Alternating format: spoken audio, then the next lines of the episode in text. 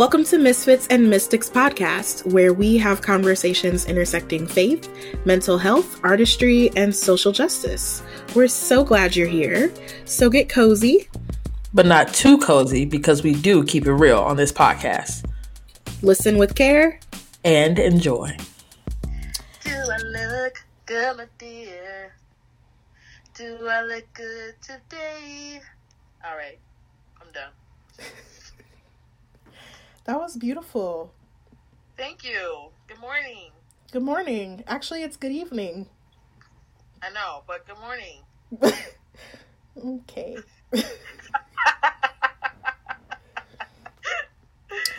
well, guys, this is not a typical episode because somebody somebody forgot their laptop. Somebody did what? Somebody forgot their laptop. You know what? Let me explain why even though I don't really know why, but I'm just gonna put reason into it. Speak up. Because niggas is stressed. Okay? Okay.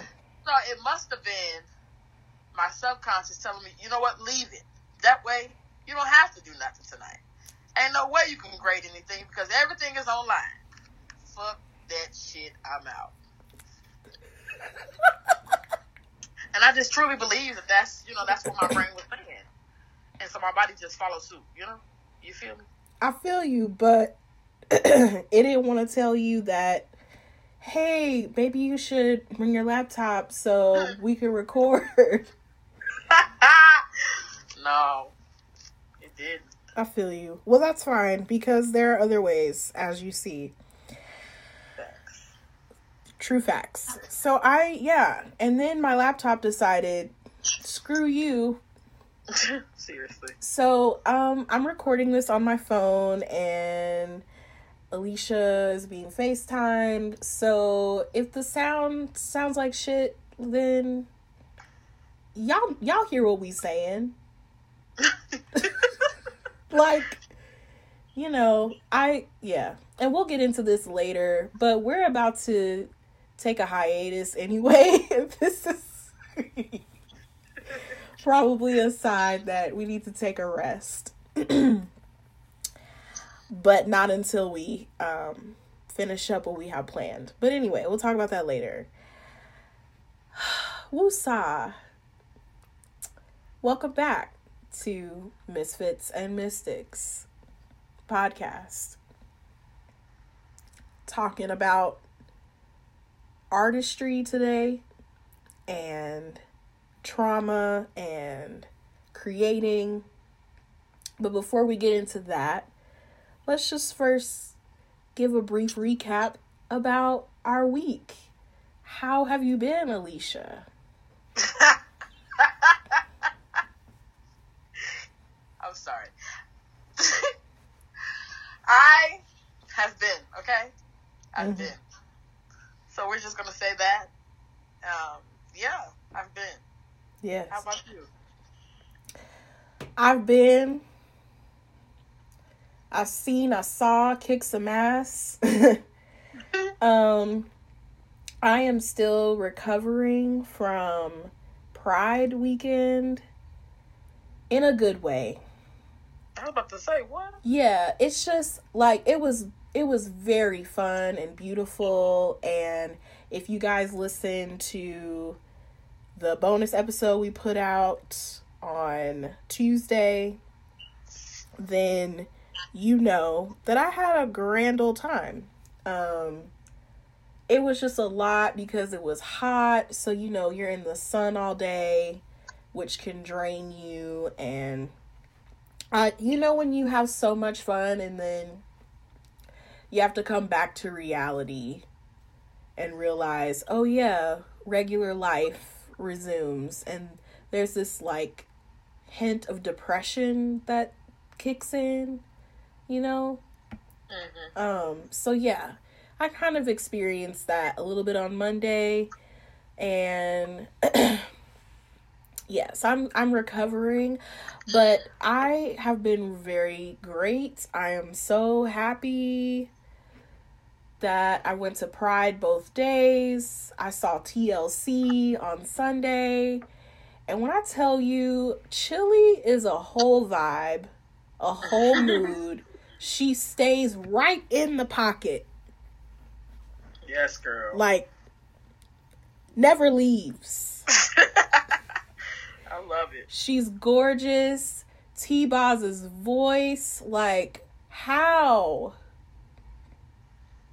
That's like none but God, okay? Just all in her throat. I just woo! And they sang all of our, all of our favorites. No Scrubs, Red Light Special, Yes. Waterfalls, Baby, Baby, Baby. Hey, hey. That's my shit. Listen, they had all the jams.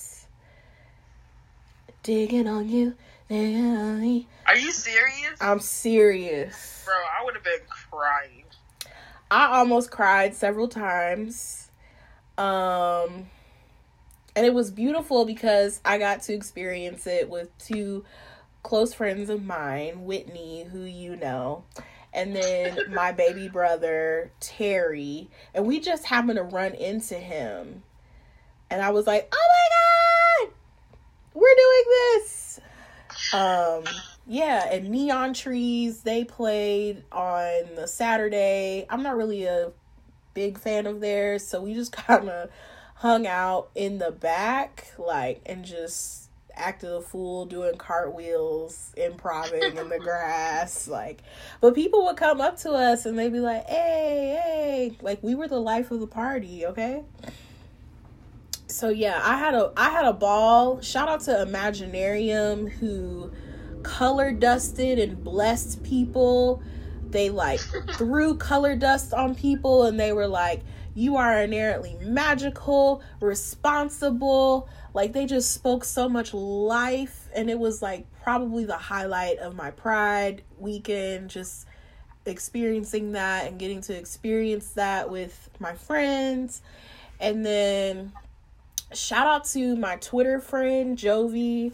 We were supposed to meet last year at Pride, but things got crazy.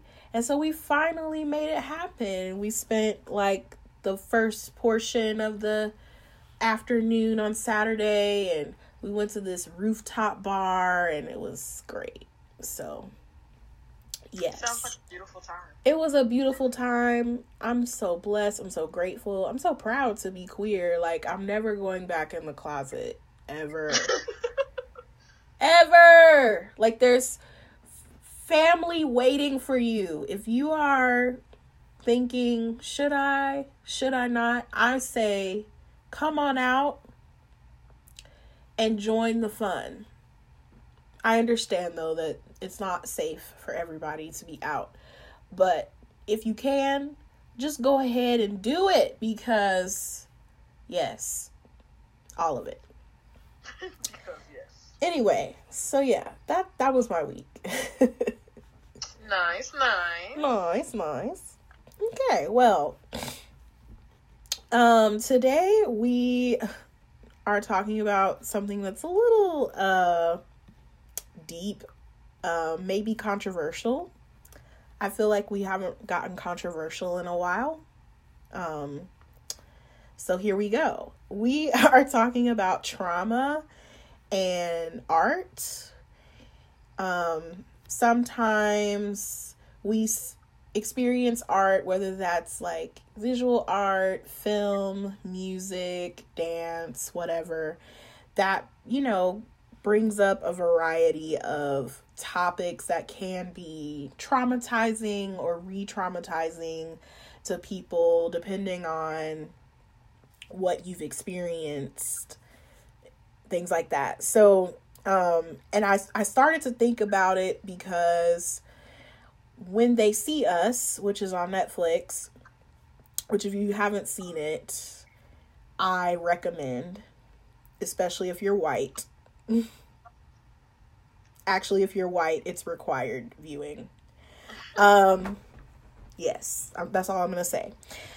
But I was dog sitting, um, and the person you know who had me dog sit for him, he was like, "Feel free to use my Netflix, my cable, whatever you want." So I took that time to just like binge watch like so many shows on Netflix that week and I started watching When They See Us and at first I thought I'm not to finish this. Like I can't finish it. It's too much. Like this this is making me angry because for those that don't know, When They See Us is a four-part uh film, miniseries, whatever you want to call it, um, that is based on the true story of the Central Park exonerated five, um, which, if you don't know about that case, Google it. but yeah, so it, it, it depicts the the story of the five young boys who were wrongfully accused and convicted of raping um, a woman in Central Park and were coerced and tricked into um, confessing to a crime they didn't commit and spent many years in prison.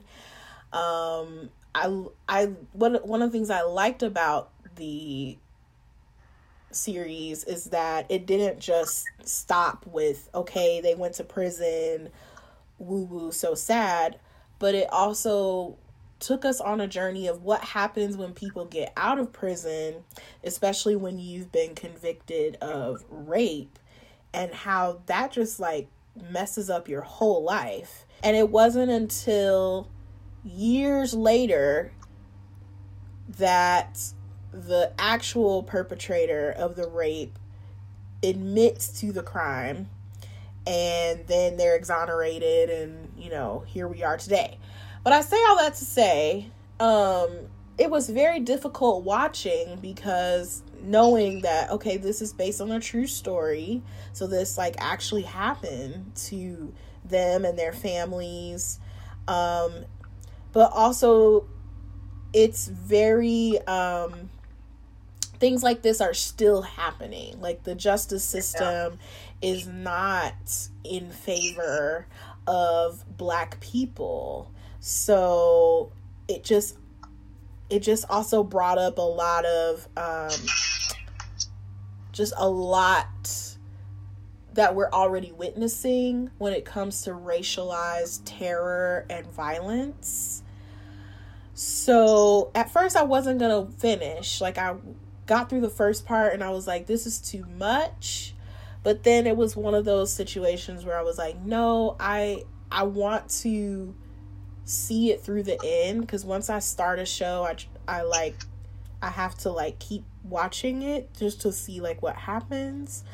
Um and also it was really good like the acting and cinem- cinematography and all of it like it was it was very well done.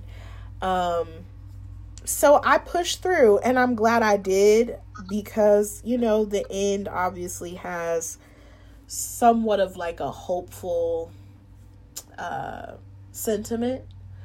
Um but it, i yeah i was crying like pretty much the whole time. So i basically like it, it made me question um is it possible that sometimes the art we create can go too far? Like where do we draw the line when it comes to art? Like presenting like presenting art like do we have to re-traumatize ourselves in order to get the message you know? And in my case like i i personally haven't experienced um a close family member going to prison for something they didn't do. Um i've never experienced like direct racialized violence in the way that it is like turned my world upside down. So I don't have like PTSD from anything like that. Um, if anything, I've been a little desensitized to things like that happening. So there's that. But I wonder, like, for those that maybe have experienced something to that degree like what would they be experiencing if they watched a show like that?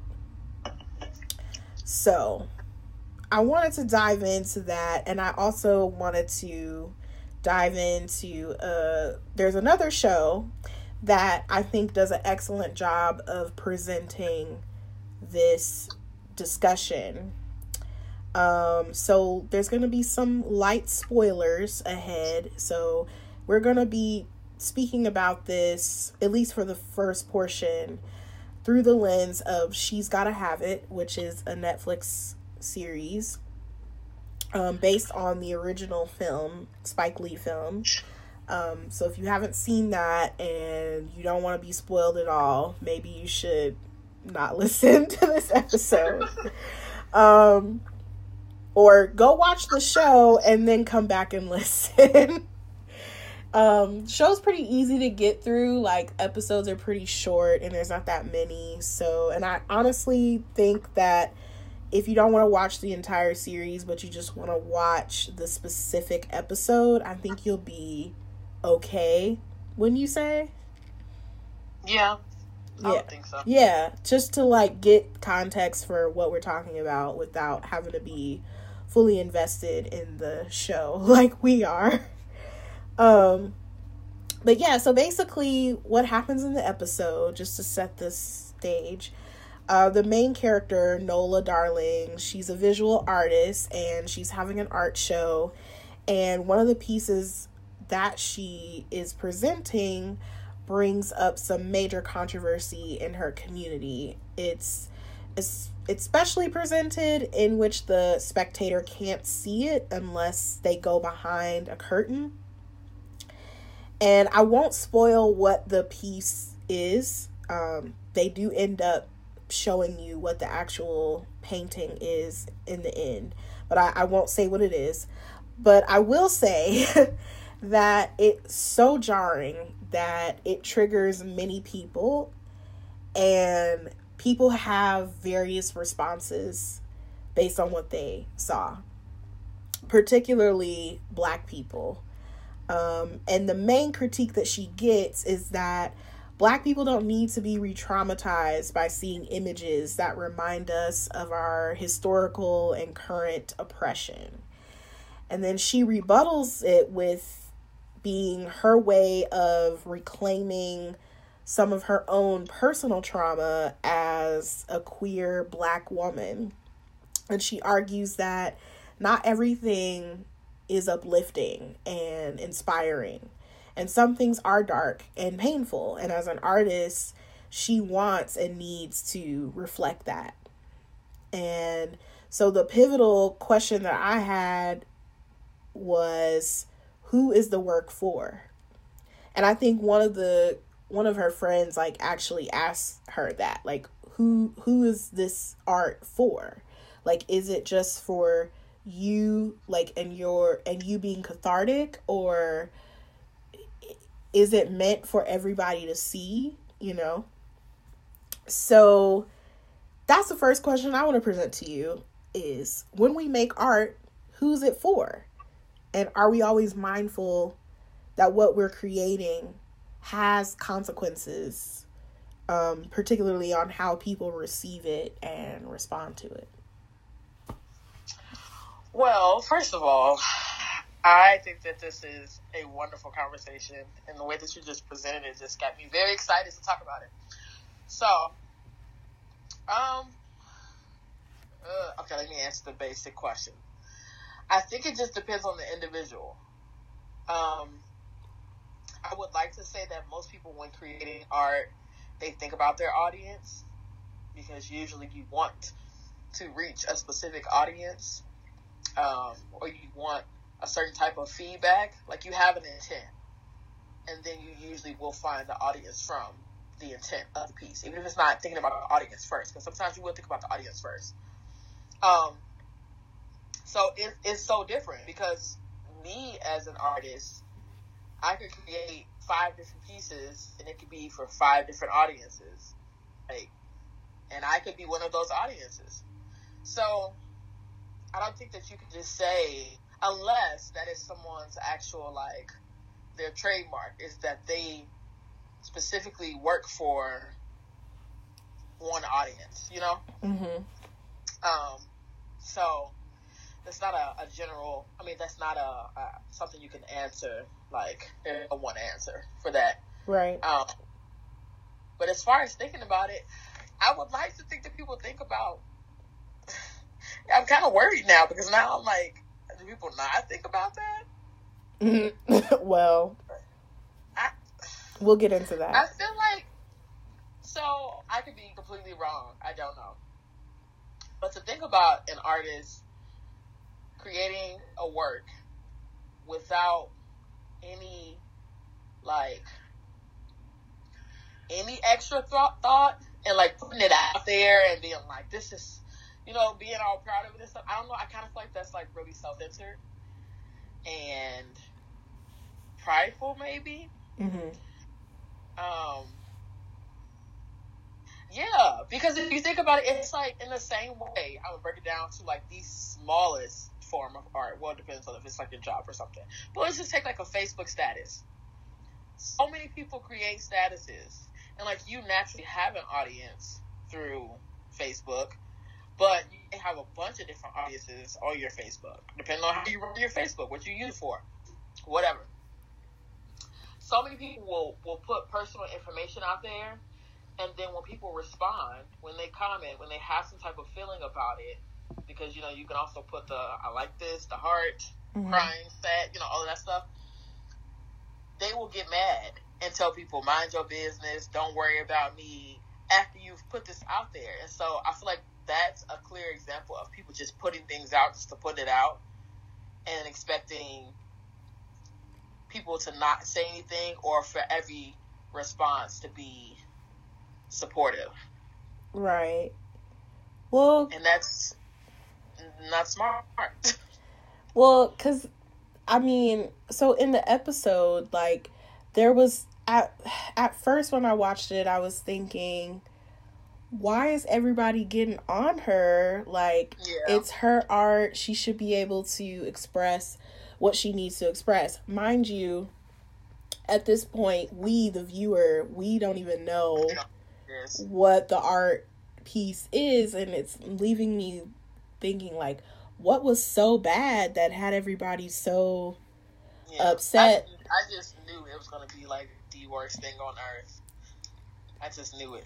but okay without saying what it is i personally didn't think it was that like i understood that it was probably no not even probably. I understand that the work was disturbing and not pleasurable to see and definitely speaks into the racial trauma that we as black people collectively share even if just uh acknowledging the generational trauma that we are a part of so i understood that but i didn't think i think what was redeemable was that a black woman created it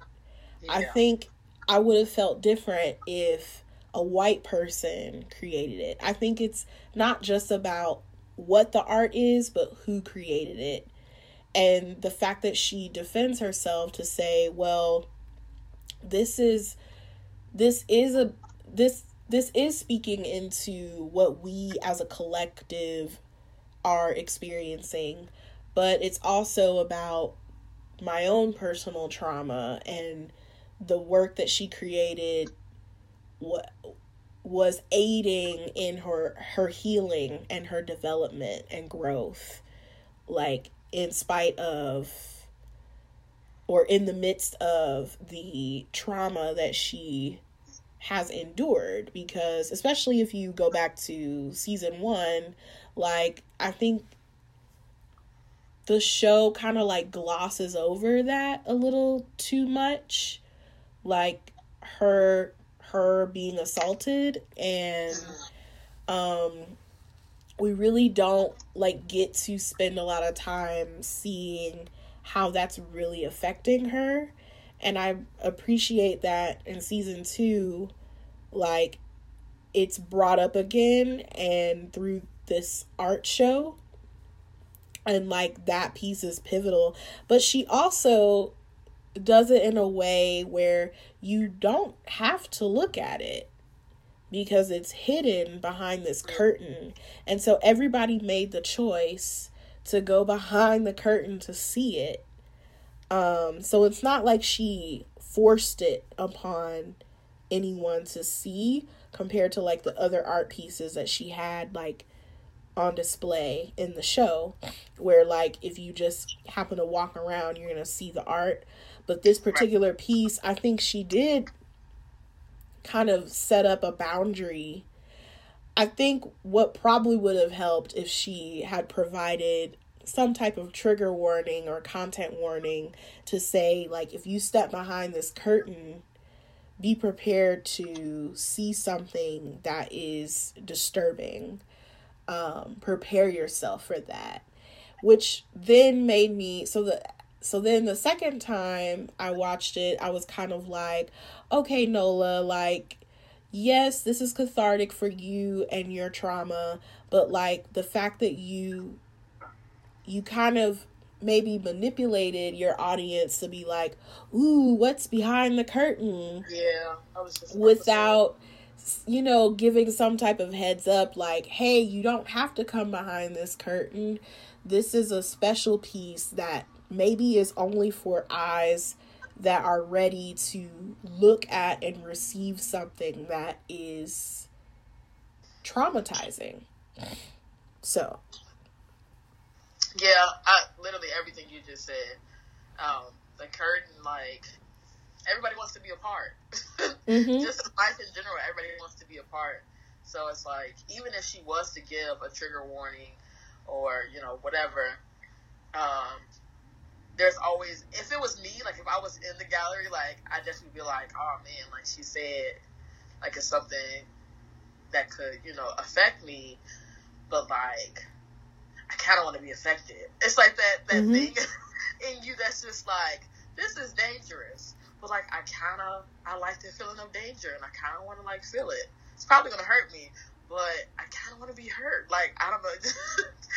Yeah. I have no idea what that is, but it's just like it's just a part of being human. So you want to be a part of it. So I don't I don't think I mean trigger warning definitely would have been nice, but I think either way people would have been affected and they would have their opinions regardless. Oh, for sure. For sure. I think it was also uh one thing that was very pivotal was so the show like has you know, certain characters like giving these like breaking the fourth wall like monologues about like their reaction to what they saw. And I was totally understanding of the various opinions of people of color like you know because even with that like there were different perspectives. But the one where the white girl is like um you know being very critical of the work and saying mm-hmm. like she should not have shown that i was kind of like but you don't get a say yeah seriously because this this work isn't about you it doesn't and what the work is displaying like you don't have you don't share the heritage that this is addressing.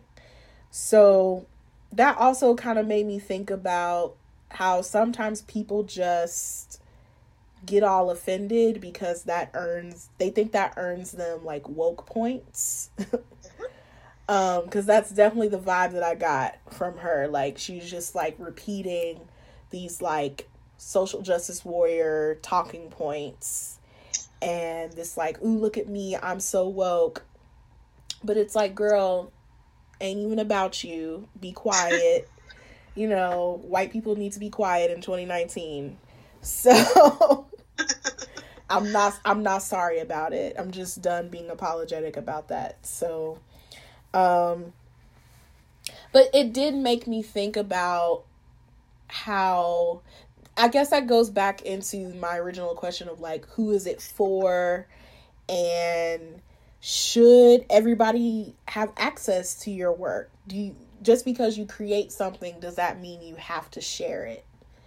You know, cuz I like I said I get that her creating the work was a pivotal moment for her to help her process and heal from her own personal experiences. But then it's like, do you have to share that with everyone else? Do you have to share that with people that you just know aren't gonna get it? You know? Mm-hmm. Um, how can you, how can we present work that enables uh, people to be safe um, and reduce harm. You know, because just because you've gone through a trauma, does that mean you have to traumatize and re traumatize your audience in order to make a statement? You know? Yeah. I kind of feel like. I don't. I, I feel like speaking of Nola's art, um, I I don't necessarily feel like it was necessary. First of all, I think that it was beautiful. Mm-hmm. Like I really thought that it was beautiful, and I person personally didn't think it was as bad as people reacted. Right. I mean, it is a show. I don't know if they would, really would have reacted that way, but um, I didn't have the reaction that they had. Most of them, pretty much. Um, but I still I don't know if it's necessary. And the only reason why I say that is because I feel like a piece of that sort. Okay, I gotta be careful with my words. a piece of that sort, um, if the intent is to keep people from becoming desensitized, which it could be really good for, um, then I don't think it's necessary. And the reason I say that is because we don't need art in that in that area. We still have it happening. Like art art with that topic, art doesn't really need to like imitate life or show life because life is imitating life like over and over. So mm-hmm. yeah, but as far as it just being an art piece to be a more um, packaged way of delivering that message or just um, bringing awareness to the reality, uh, I think it can be necessary, especially if white people see it. Mm-hmm. and the same way that you talked about when they see us, like white people need to see it, I think that that's something that white people would need to see, um, especially those who are into art. And let's be real, white people will be so open to, to take in some art rather than hearing a certain audience talk. Mm-hmm. So it's like that would be great. They're gonna go to the art galleries, but they may not hang out with us. Like you mm-hmm. know.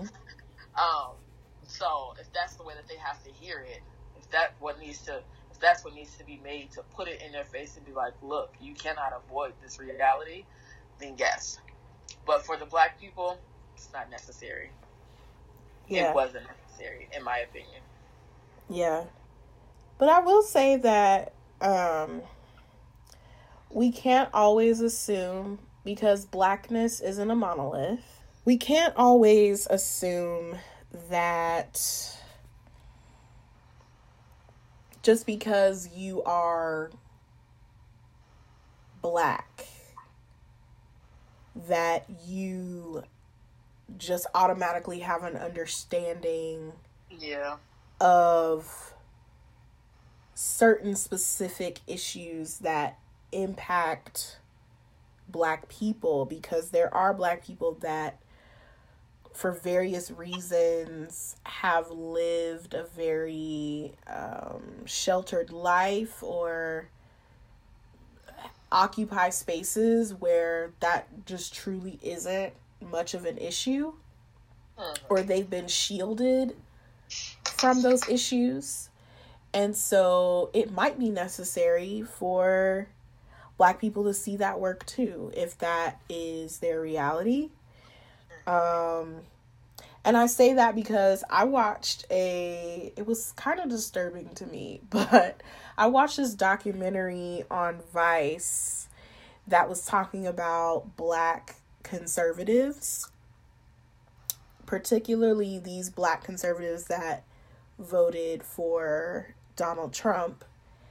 And at first I thought, oh, they're going to be talking about like older black people because I kind of, you know, like but no, these were millennials. These were people our age.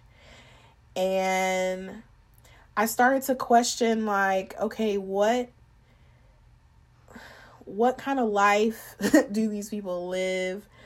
Who who are they hanging out with? What is the landscape of their reality that informs their perspectives and opinions to go down this route of supporting a a person that yeah, we don't even have to go into that. But it it opened my eyes to really make it tangible that like none of us are a monolith and we can't uh, we can't assume anything. And so when I think about Nola's piece, uh, a piece like that might be something that triggers even some black people to say, whoa, like this is still a thing. Like racism is still a thing, and there's systemic um, oppression that is impacting it's impacting everyone i want to say that like it is impacting everyone it's just impacting people in different ways um but I would say that all of us are victim to supremacy culture. Um, it's just at varying degrees. And in this context that we're talking right now, black people are at the highest degree of risk and harm. Um, so I don't know. It's it's a fine line. um yeah. And and and I know that and it's like you can question her intentions and a lot of times we talk about well impact is more important than intent. But then it's like I don't know. Some I guess sometimes it's just going to be unavoidable for you to disturb people. And I, maybe that's the other thing is like there's a difference between being troubled and disturbed versus like traumatized. Mm-hmm. You know, I think some people think, oh, because that offended me or that was offensive.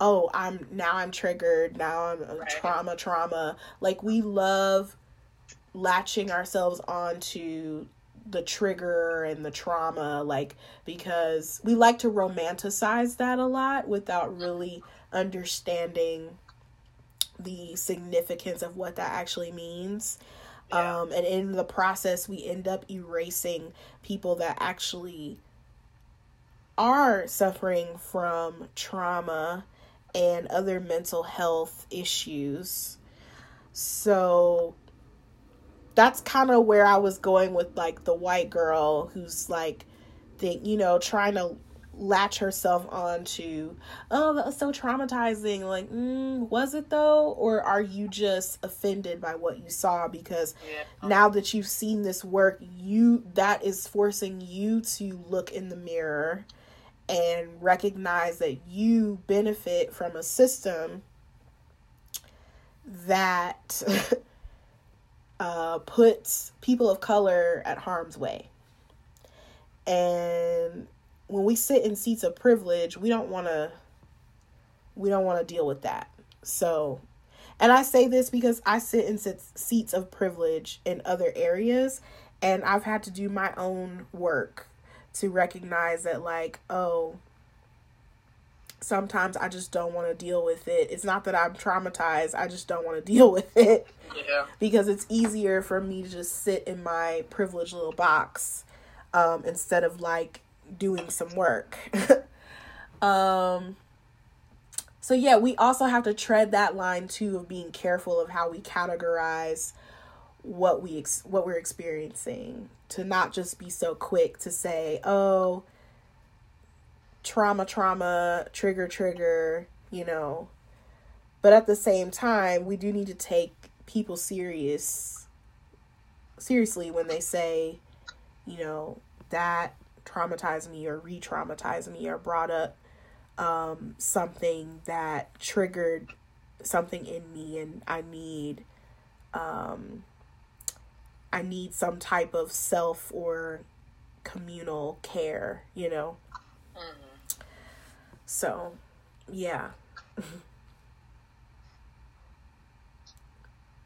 but, um, so moving, kind of moving away from the show, because I also wanted to touch on where I, and I'm pretty sure you probably have to experience this type of thing and that's within um, live performance, um, particularly with dance and theater. Um, because in that situation, it's not just the audience that we have to be mindful about, but the performer. Mm-hmm. And sometimes, not even sometimes, a lot of times, we risk the safety of the performer and the audience, but the performer for the sake of story. Yeah. You know, um, even with like shows and films, like, um, like I'm a fan of The Handmaid's Tale, and I remember season two, there were a lot of people who their biggest complaint was it was starting to veer away from it being centered around a, like the story and the character development and now it's just like a bunch of trauma porn you know?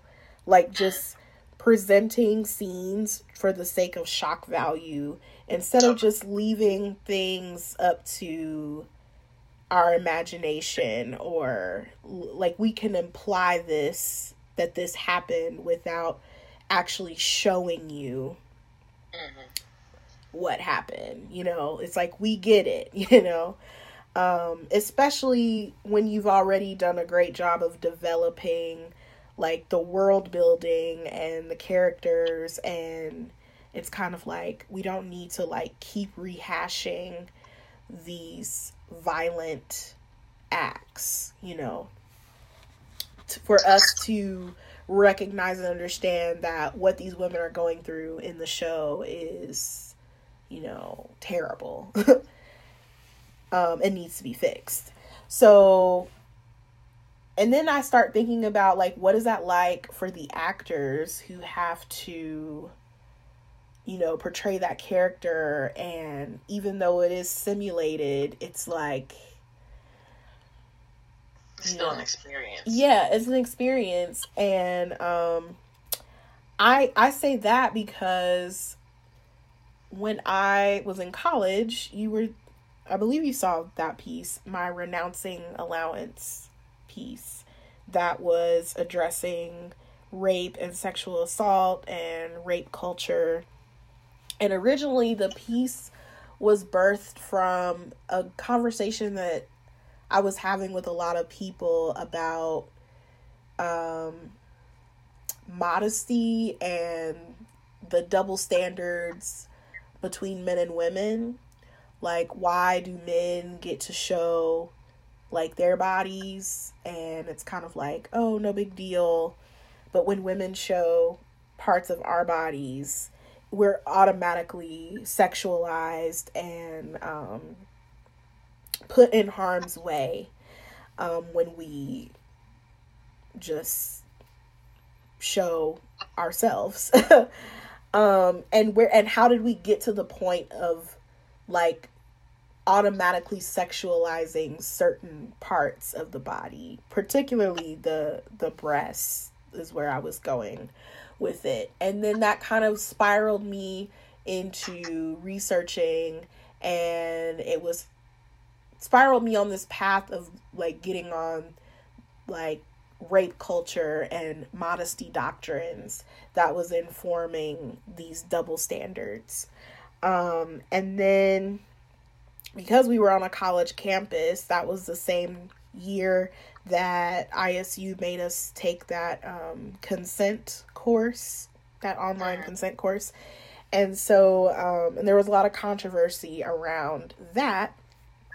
And so it kind of just ended up, the piece ended up evolving into this work that was addressing not only the double standards about like how we present ourselves, but the consequences to those double standards and that that layer of the reality of what we the very real reality of what we are experiencing on the college campus that rape and sexual assault is happening all the time but it's not really being addressed and a lot of cases on our campus like just going unresolved um, and women and girls not being believed um, so, and this is like before Me Too and yeah. Time's Up, which I think is very interesting. I wonder, I wonder what the piece would have been like or how it would have been received if I had created it today versus what was that like four or five years ago. Um, but in my process, I remember like I had two men in the piece and I remember one of the men like saying to me, I just feel so bad like after doing the piece. Like doing the piece is difficult for me because I have to tap into a dark a darkness that maybe like I didn't know existed within me or hope that isn't within me. And it's like even though like what you're doing isn't necessarily real, you know. Like I tried to uh I tried to like like don't literally push her, but like imp- you know, um I tried to simulate as much as I could, but like in order for him to like really be authentic to his character, like he obviously had to dive into something very dark um, that he probably wouldn't have um, in, in his everyday life. And right. so it made me it made me start to question like am I qualified to create this work? How can I protect my dancers? And I do think that I did the best I could, but if I were to do it all over again, there are so many things that I would have done differently. And I do admit that there was a sense of pride where I was like, no, this needs to be talked about. This is an important issue, and everybody needs to like buck up and sit through the sit through the piece and watch like but there was obviously a a, a very specific audience that I think I was trying to target, and I was trying to target people that, you know, participate in victim blaming and people who don't think that rape and sexual assault is a big deal, particularly on the college campus.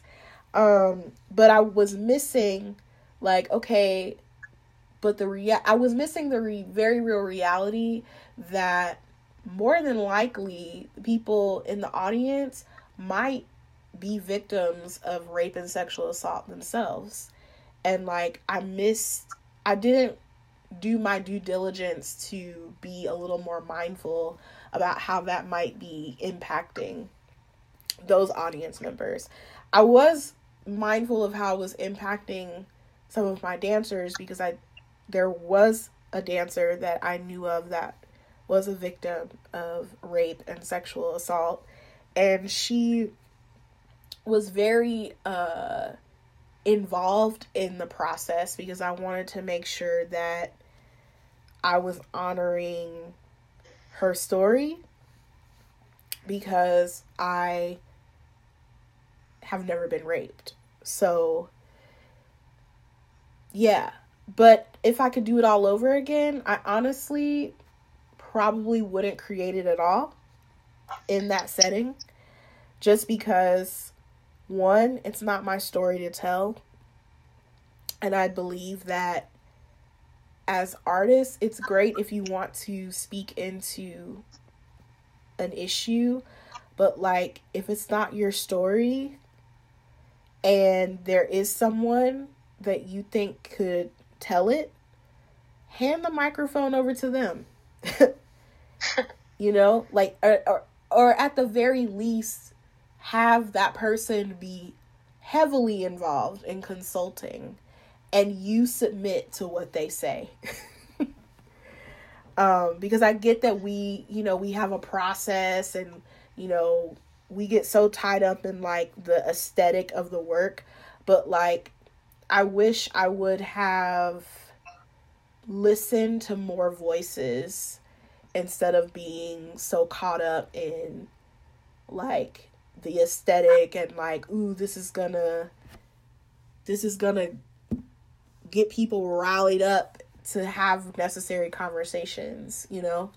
Um, and so I have since taken that work down. It used to be on my YouTube channel, and um, about a year ago, I took it down because I was like, there's, there's no, I don't want to participate in re traumatizing people for shock value, you know? Yeah. Um, and if I if I were to ever revisit that piece again, it would definitely uh, I would definitely have a much more hands off role um, in creating the work and be a lot more mindful. Um, and since then, I've been a lot more disturbed by how we create work, particularly dance and theater, because we just get so caught up in you know this is my work and this is how i want to tell it. But i'm always like at what cost though? You know? Yeah. I that's that's really interesting and i commend you for that because even the the thought to go back and think about all of this I feel like sometimes people create art and they let it be and they take or deny responses at that time, but then they just kind of like walk away from it. Mm-hmm. Especially if it's if it's not something that is needed for a new project. It's like the project is just done, but for you to still be thoughtful in something that was done years ago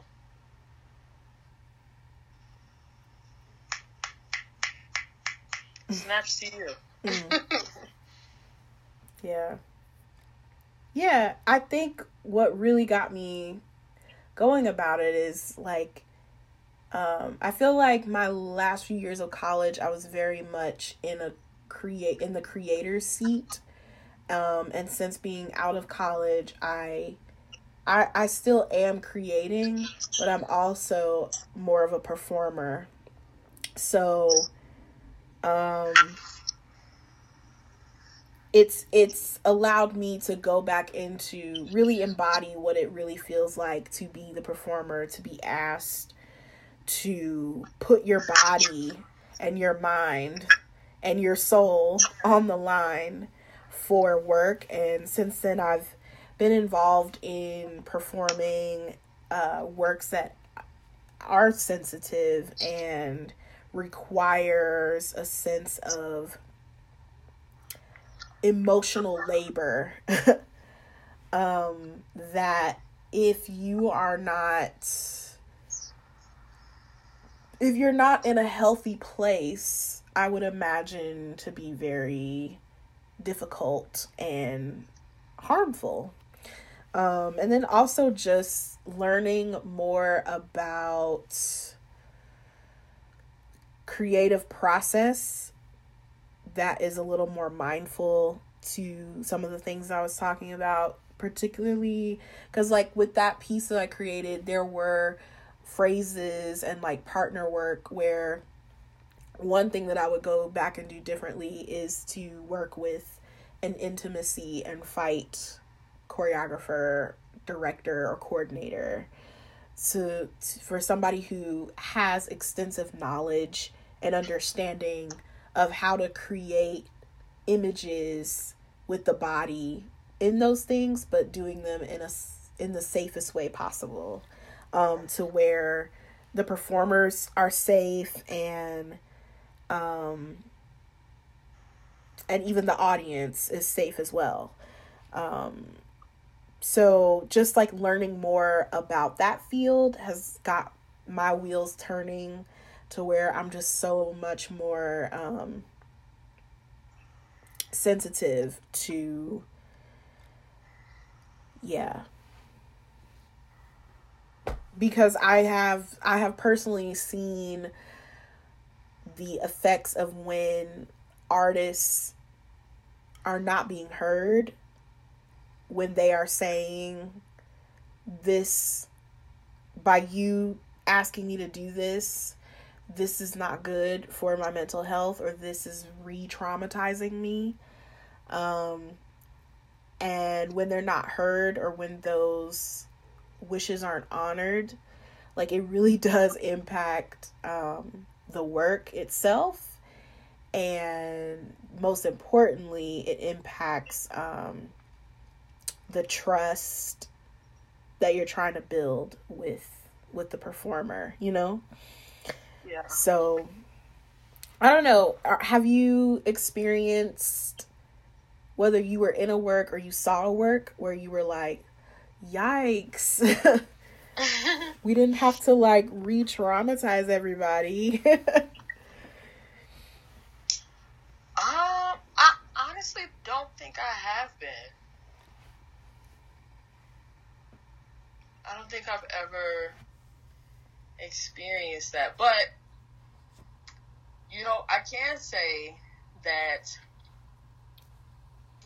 um, with me being such a, a deep thinker and a, a deep filler, whatever you want to call it, mm-hmm. um, I noticed that with very, very heavy things, such as like, you know, police brutality on black people, people of color, um, topics like those that can really like fuck you up. I, I do notice that I, uh, almost like unintentionally, intentionally shut down.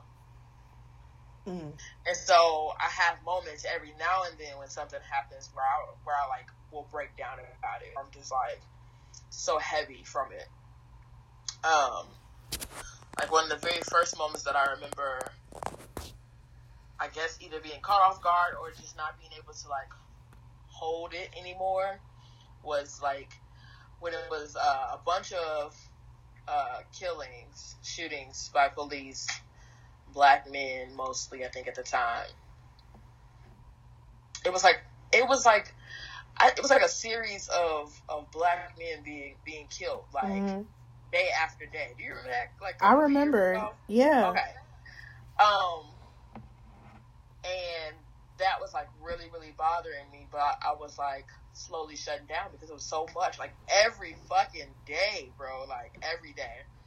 It just was so much. And then i remember watching i don't know why i did this but i just remember watching uh fruitvale station. Mm. And that was the very first time that I ever saw it. I knew what it was about. I knew that it was a heavy, a heavy movie, but I was like, I this is a movie that I need to see. Like this is, you know, right you're supposed to see this. and I watched it, and I remember that being the first time that I like broke down.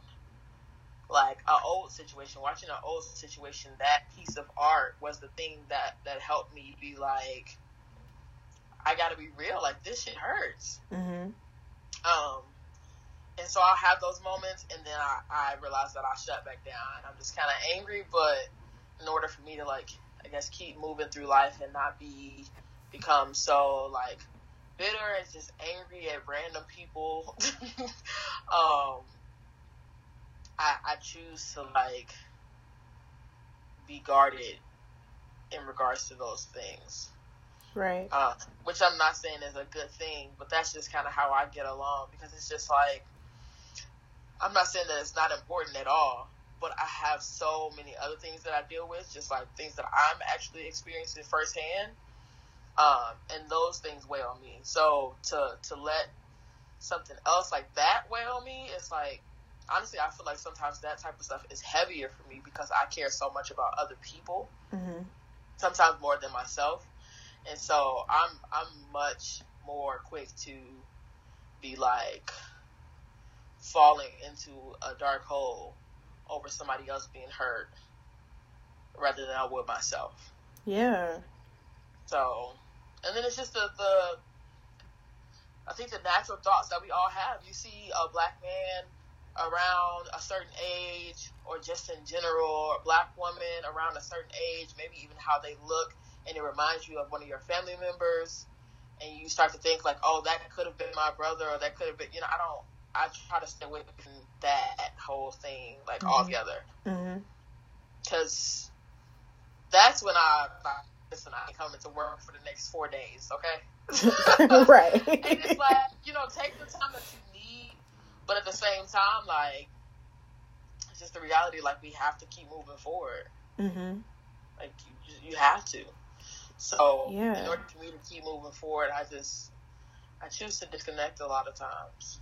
Like I know what's going on. I'm aware, but I won't spend a lot of time on it. Right. And I I mean, particularly with things like that, I mean, we don't we don't need to like you said in the beginning, we don't need to experience a, a piece of art for us to know our reality. Yeah. you know we're living we're living in that fear all the time. Like you said you know i don't need Fruitvale Station to educate me on the reality that um my brother my father you know my friends every time we walk out of the house that that could be one of us. Um and so maybe I question like why the okay that film particularly why was it created? Um is it to maintain a sort of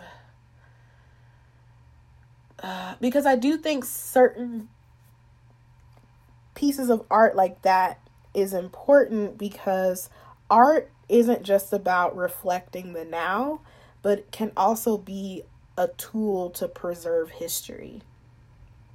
So, years from now, people can go back and watch a film like Fruitvale Station or a series like When They See Us, and it speak into the reality of the time in which we live now that may be reality, you know? Um because i mean think about films from the past like um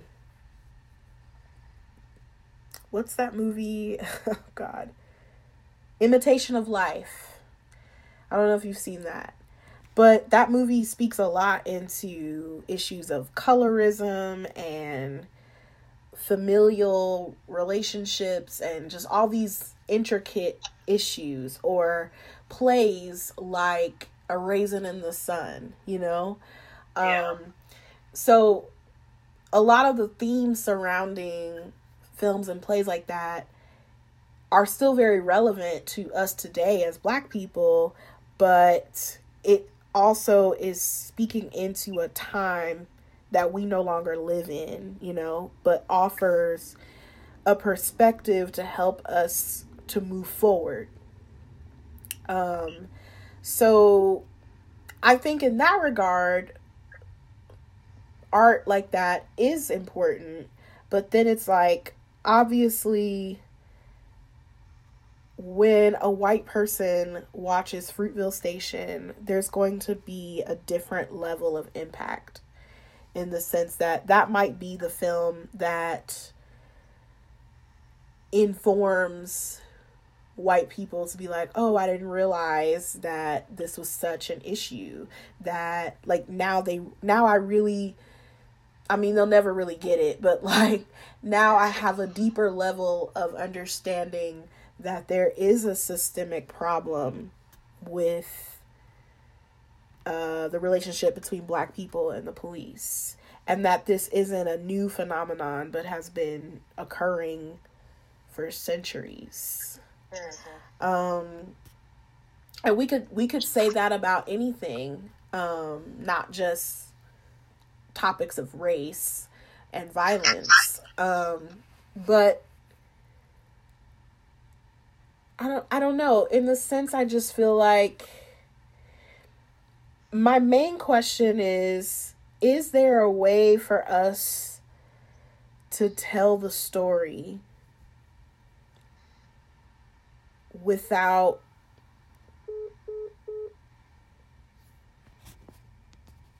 I got it. Um is there a way to tell the story authentically, as authentically as possible, without it being so much about the shock value and without it traumatizing the people involved in making the work, you know? And I think there is a way to do that. We just don't, a lot of us don't have the tools to do it, or we refuse to invest in the tools. Well, uh, how, what do you think the tools are? Because I'm not, I can't really see how it would be possible. Well, part of it is just like consulting with appropriate people. So, and that's going to be different depending on what you're trying to, what you're trying to speak into. So, in my case, with renouncing allowance, the first thing I need to be doing is getting in touch with an intimacy director or choreographer because um you know there were moments where they are having to have points of contact that depict uh, a certain level of intimacy and violence. And in a way that I don't I as just a choreographer with dance like I understand dance, but this is a very uh, specific way of depicting movement that goes beyond my level of experience and education and pay grade, honestly.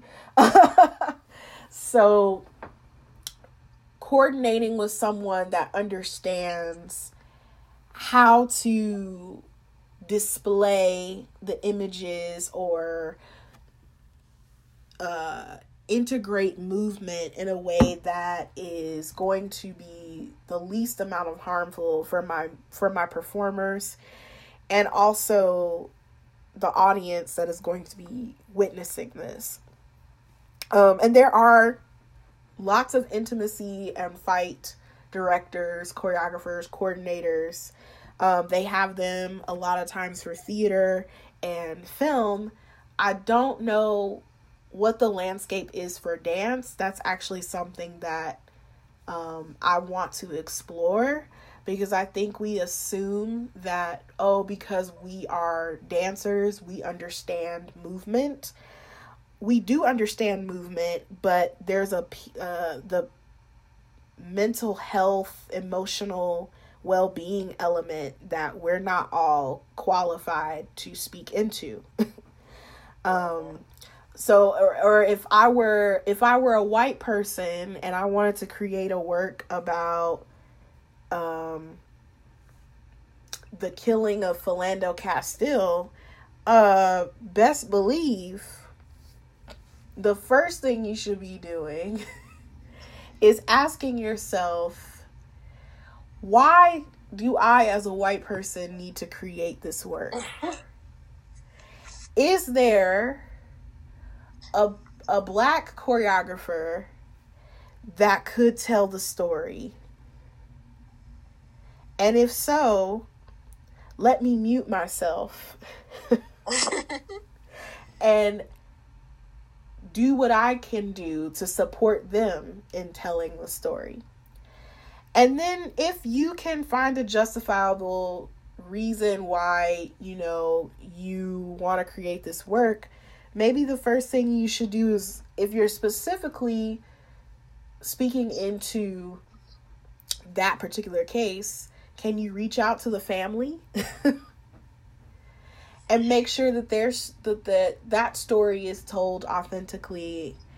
And then reach out to some type of mental health professional because like when we go into doing work that requires a a level of emotional labor that goes beyond like the typical emotional labor that we may have to endure as performers, I think that's when you got to get some professionals involved. And yes, that might mean that um, you might have to spend some money. you know, and I think to be honest with you, I think that's a huge element is like people that there are people that know this. Like I understand people who don't know this, that don't know that those resources are available to them.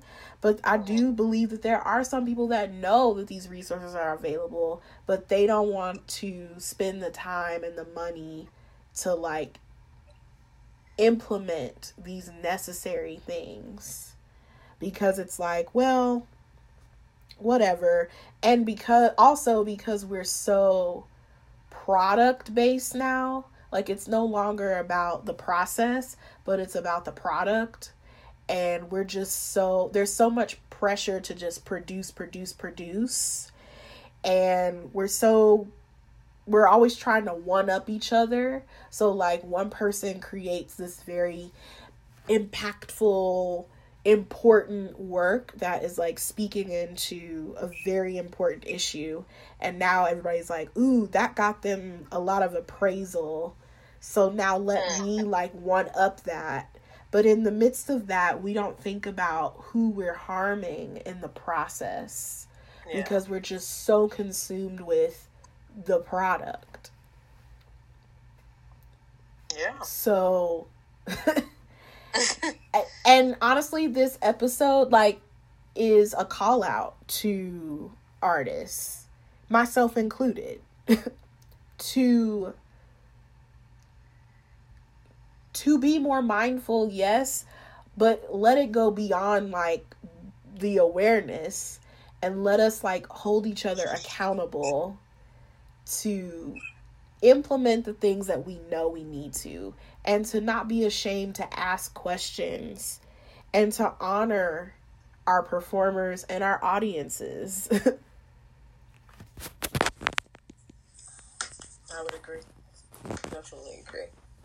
You can't just be doing shit. That's the most basic way to say it. Yeah. Didn't, didn't they say that? Like one of her friends was like, was it Shemekka? First of all, I love her name. Yes. But I think she said something to Nola about like not just doing shit. Yeah, yeah. Because yes, Shemekka was one of the friends that was kind of sitting a little bit in the nuance of it, but was, you know, because she was saying, I support you because you're my friend and I'm always going to support your work publicly, but like personally, I'm not down with this. And she, she, I think she's really the only friend that actually holds Nola to some level of accountability. You know, everybody else is kind of skirting around the issue and just being caught up in their feelings. But Shemekka's like the one friend that's just like, let me give it to you straight and tell you that, like, regardless of your intention, this is how it impacted the people that were a witness to your art. And like good for you like congrats for creating this beautiful work. But it doesn't change the fact that it was harmful to some people. And you have to take responsibility for that. I think a lot of times we as artists we just want to create shit but we don't take responsibility for like how that's impacting people Um, and it's not to say that we should submit to the will of audiences all the time because sometimes people just like don't understand art, especially art that maybe is a little more abstract. Um, and so some of sometimes people are coming at it from a lens of just a lack of exposure and understanding to art in general. But then there are just some things that are just like, you know, a given.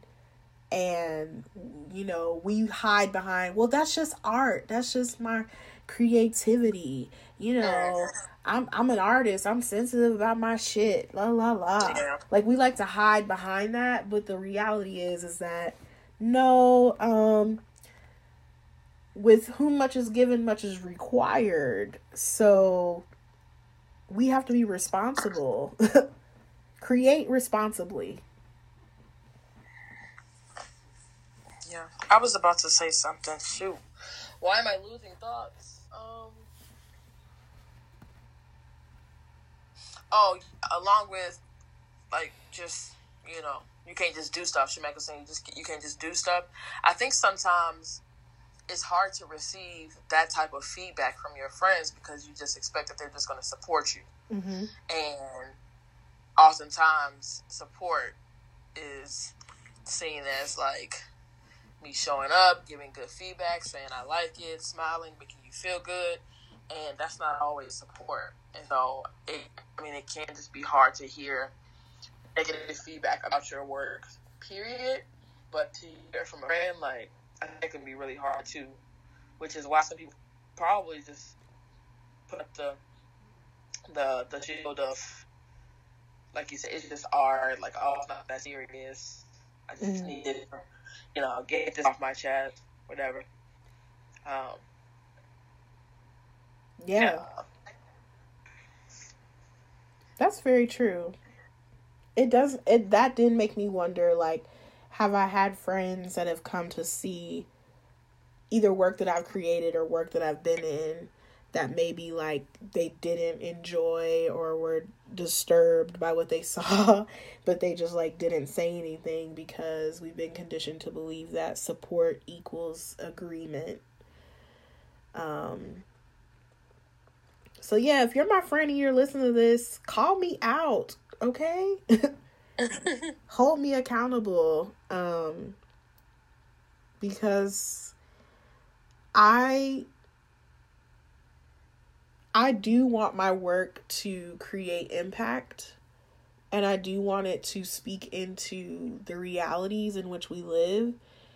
And I also understand that everybody isn't going to like it and some like I said sometimes just some some things are unavoidable. Um but at the very least I I do want my audience to be safe as they witness what they're what they're seeing and what they're experiencing um as much as possible. And i want my audiences to have the agency to take care of themselves in the process. Because i even think how we present work can inform how people are able to take care of themselves when they're experiencing art. Um I don't know cuz like especially with dance like the whole like theater etiquette like you know don't get up, don't do this, don't do that. It really limits like people's agency to be able to be like um this is not for me right now. um and even like with money like performances being having a level of expense where people are like, "Well, I paid like $60 to see this, so I'm going to suffer through it." when you don't have to, you know? yeah. Um so I hope that it's my hope that as I continue creating that I can sort of create a space where people are able to witness something and then be able to process it after, which is why I appreciate shows that have some type of talk back or you know so that so that we can talk about it and people can process like what they just saw. People can give feedback. Um and i encourage people to when you do experience a show that has some type of audience participation or audience feedback that's a perfect opportunity to hold artists accountable um because i think we think oh we just need to tell them oh that was beautiful that was great you know? And yes we do need to celebrate them like job well done like thanks for you know being vulnerable with us to share because you know that is a huge aspect of being an artist is to be to be willing to be vulnerable enough to share like parts of yourself you know in your work. But at the same time particularly with pieces where you know we're trying to speak into an issue that not only impacts you but impacts everybody else in the world um there has to be a level of accountability there as well Yeah, absolutely. so yeah, this is this is interesting. I I'm glad that you're willing to have this conversation with me because to be honest, um I try to have these conversations with other artists, like particularly dancers and they either just like uh or they don't want to talk about it or there's a level of defensiveness because probably because they're guilty of some of the things that I'm talking about. And that's why I wanted to go ahead and just like say up front that I am no saint when it comes to it. Like, Yeah. you know, um, I've got my own work to do as well, but it's just like really hard to have this dialogue um, because change is hard. Because, you know, now that we're aware, now we have to make changes. Yep. so, yeah. Any last thoughts? Can't just do shit. Right. Can't just do shit, people. yeah, but I mean that. It, if I had to put it all in one sentence, yeah. Yeah. Yeah. Well, I guess this segues into shameless plug. Um, I mentioned it several times in the conversation. Um, I wanted to highlight uh, an organization called Intimacy Directors International. Um, let me pull up. Er, da, da, da, da. Let me pull this up and read to you their. If it'll let me.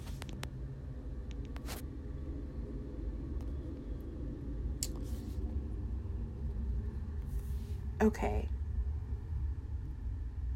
Um, yeah, so Intimacy Directors International is a non-profit organization pioneering the best practices for theatrical intimacy, simulated sex, and performance nudity for theater, TV, and film. Um, so they believe that scenes of intimacy must be handled in a professional manner that adheres to the highest standards of artistry and safety, whether that be on stage or on set. Our company utilizes the pillars as a standard for simulated in- intimacy. The choreography of these scenes must accurately tell the characters' stories as intended by the writer through the interpretation of the director and the actors involved, while respecting the physical and psychological safety of all. Professionals certified through IDI operate in a specific code of ethics with a high artistic standard while operating their rehearsals in professional, respectful, appropriate, and am- amiable atmosphere. And so they offer three three or four um certifications. Um one is for theater, one is for TV and film, and then the highest level is to be able to teach like this stuff, to be a lead instructor. So I'm gonna link their website. Um, this is just one because Alicia, I know you asked like, what are some of the tools? you know, this is one tool. This is one way. This is one resource, and um, there's like a list of certified professionals like that have gone through their program. So like if you are looking for somebody to work with, like they can direct you to somebody who's actually certified to do this type of work so that you don't um you know go into something that you don't know what you're doing and potentially like harm people in your creative process um yeah so that's that's one source and once i started like looking into that it opened me up to a plethora of other resources so i encourage you all to uh, look into that especially if you work within theater or film so. Yes and then my other the only other shameless plug i have is found movement group we are starting up our community classes again in the summer. Um, I taught my Mystic Flow class on Sunday and it was a success. um, and yeah, just follow Found on Instagram at FMG Dance, and that's where we will announce uh, classes because there's no set day or time other than every other Sunday at 10 a.m. We will open up our company class to the community, but the other open community classes throughout the week just kind of varies with uh, company member schedules. So just be on the lookout for those announcements. If you want to take class with us, we'd love to have you. Do you have anything? I do not. Well, well, well. So then finally, we'll I'll just go ahead and announce this too, um, for the listeners. So, uh, as you notice, we kind of flipped the script on you and released a bonus episode on a Tuesday, when usually we would release a full episode. Um, our schedules just got really wonky, and yeah, but the the rest of the summer goes as follows. After this episode in july we're going to be start we're going to be doing a series on sex. So we're going to be talking about sex all the month of july. So be ready for that. All things are possible with those conversations. Um, and then in August, we're going to be taking a little hiatus um, from putting out any new episodes. I'm going to try to put out maybe one or two bonus content just to, you know, hold you over. um, but I, I won't promise that because I will be on my vacation and then coming back from my vacation, I'll need time to recuperate. And I know that Alicia is kind of in a transition right now as well. So, we want to give us like a month to just recuperate and regroup and plan out future episodes and um, kind of re regroup ourselves to figure out like where we want to go next in the direction of the podcast. Um, but then after that, we'll resume a regular schedule in September. So, in the meantime, in the month of August, what you can do is you can catch up on all the episodes you might have missed. Um, and we still want to talk to you. So, we'll be on social media. Um, so, find us on Instagram, on Twitter I feel like Alicia and I are, are on Twitter a lot for the most part. So, yeah. Yeah. Talk to us. Uh, we'd love to hear from you. If you have ideas, if you have a topic that you want us to talk about, um, shoot us an email and say, hey, I really would love for you to speak into this or what do you think about that and um, if we feel called or led or qualified to speak into it then we will um yeah and i am also the other reason why i am we're taking a hiatus in august is i am trying to launch a website for us. So during that time, I will be working on the website. So be on the lookout for that, and that website will uh, be a great way for you to stay in the loop of episodes, catching up on episodes, and um, hopefully there will be some type of resource page um, because I know a lot of times we just throw out a lot of resources at you, and it would probably be good to kind of have them all in one spot. Um, so be on the lookout for that. Hopefully, that website will go live in September. So, yeah. That's it. That's it. That was kind of a mouthful, but you know. Well, the song of the week is Digging the Sea, Digging on You, Digging on Me, Baby, baby, oh, baby, baby, it's on like that. It's all I got. Gotta be in love with something like that. I'm digging the sea, digging on you, digging on me, baby, baby, oh, baby, baby, it's mm-hmm. on like that. It's on like that. I gotta be in love. I was like beep. Yes. Yes. Shout out to TLC again. Oh my god. Like I can't believe I saw and I was kind of close. I was like, "Oh my god." I'm I'm so I'm so excited. Um and are you Chicago's Pride is on Sunday. Mm-hmm. So, if you're going, I hope you have fun. Me? Yeah. Oh, I thought you were saying. well any and and the listeners if you're going be safe have fun.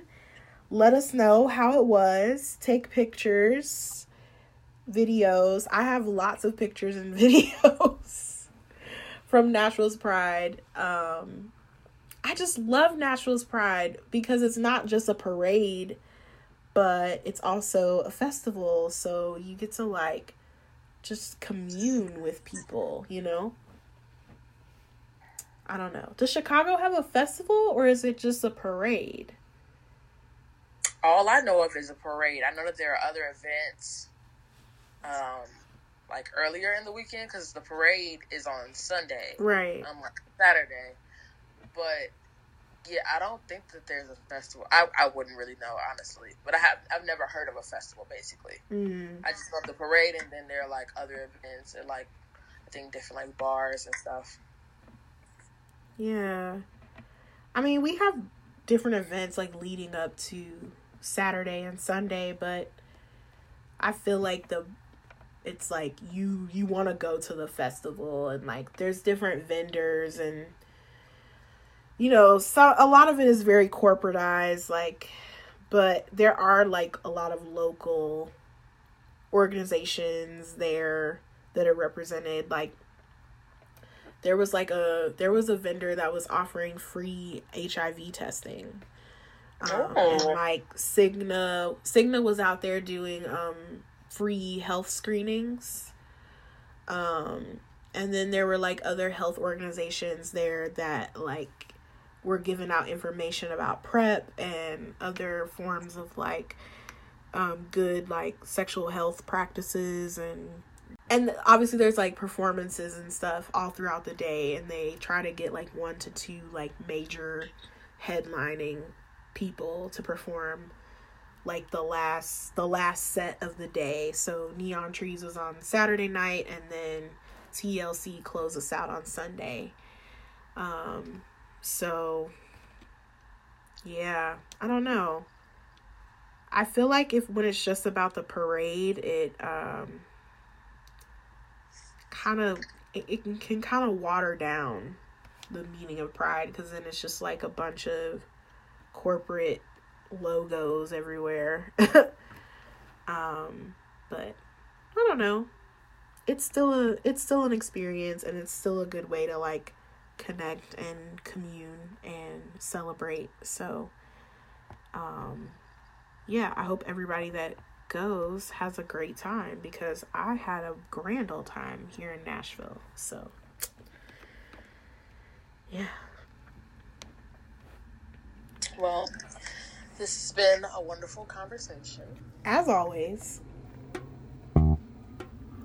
That is all. that is all. Be blessed. We want to thank all of our listeners for tuning in. Continue the conversation with us. Develop a community with other misfits and mystics like us, and get your latest updates on shameless plugs and other news by following us on social media. We are on Instagram at Misfits and Mystics Pod, Twitter at Misfits Mystics, and we also have a Facebook page that you can like and share. Want to reach us directly? Shoot us an email at misfitsandmysticspod at gmail.com. We would love to hear from you, and with your permission, we might give you a shout out on future episodes. Don't forget to subscribe on whatever streaming service you're using to stay up to date on newest episodes being released. Leave us a review on iTunes to help us gain more visibility. Plus, we appreciate the feedback.